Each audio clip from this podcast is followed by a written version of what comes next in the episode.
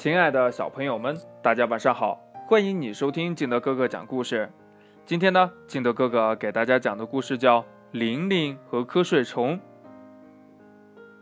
话说呀，一天夜里，这夜呀黑黑的，玲玲爬上了门前的草垛，向夜空望去，没有月亮，只有星光。夜风敲打着窗户，远处。静悄悄的，不一会儿呀，玲玲想睡觉了。啊呀，可是妈妈还没有回来呢，我不能睡觉。玲玲想呀，她在等着妈妈从池塘边走来。妈妈，妈妈！玲玲突然叫起来，她看见一个黑影。喂，你是谁？黑影到了眼前，玲玲才发现那不是妈妈。不要怕，黑影说：“今天夜已经降临了，我的工作，这是我的职责。”你是谁呀？玲玲发现那黑影的眼睛里呀闪着光，特别的亮。我是人体里的瞌睡虫。啊，瞌睡虫，我不要你走开！玲玲惊讶地望着黑影。不要不行，今天是我值班，不然妈妈会骂我的。瞌睡虫很为难呀。啊，你也有妈妈？玲玲来了兴致。当然了，瞌睡虫说呀。每到晚上，我就会跳到人的身上打呼噜。虽然这鼾声有时会令人讨厌，嗯，不过可以让人轻松。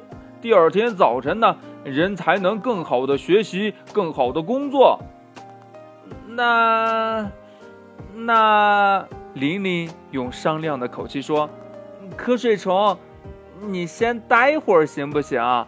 今天是我妈妈的生日，我做好了饭。”等妈妈回来一块儿吃，要不我会很难过的。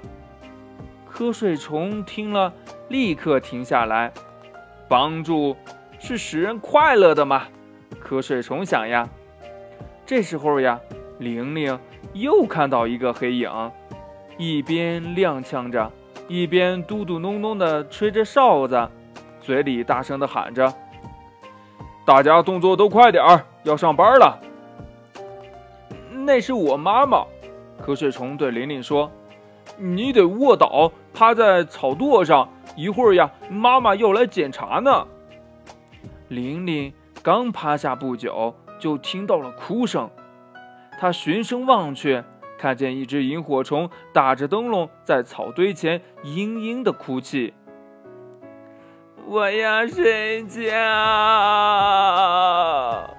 萤火虫说。昨晚熬了通宵，替伙伴们照亮道路，累得我眼睛酸疼酸疼的，我要休息。你睡觉还哭什么呀？难道你身上没有瞌睡虫？玲玲奇怪的问呀。我身上的瞌睡虫病了，去了医院，我只好熬夜了。嗯，不要紧，玲玲回答。我把我的瞌睡虫给你吧，它既聪明能干，又善解人意呢。玲玲说着，就把瞌睡虫送到了萤火虫手里。啊，那谢谢你。萤火虫高兴极了，它躺在玲玲身边，一会儿就睡着了。突然呀，响起了擦擦擦的脚步声，是妈妈背完功课，沿着池塘边走来了。妈妈，妈妈！玲玲扑过去喊道：“孩子，你怎么还没有睡呀？”妈妈关切地问。“等你回来了，一块儿过生日。”好孩子，妈妈抚摸着玲玲的脸，凉凉的。你不困吗？快回家吧。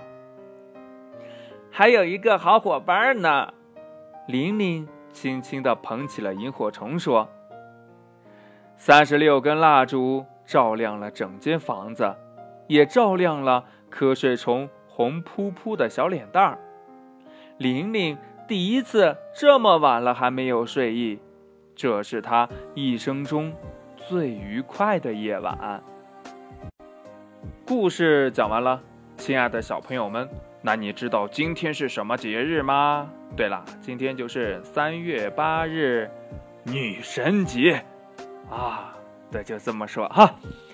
那在这里呢，金德哥哥祝愿天下间所有的女性朋友们永远年轻，永远漂亮啊！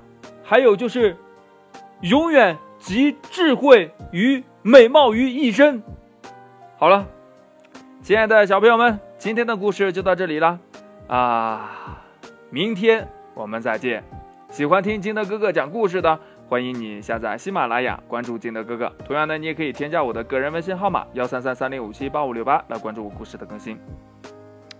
女神节快乐，晚安，拜拜。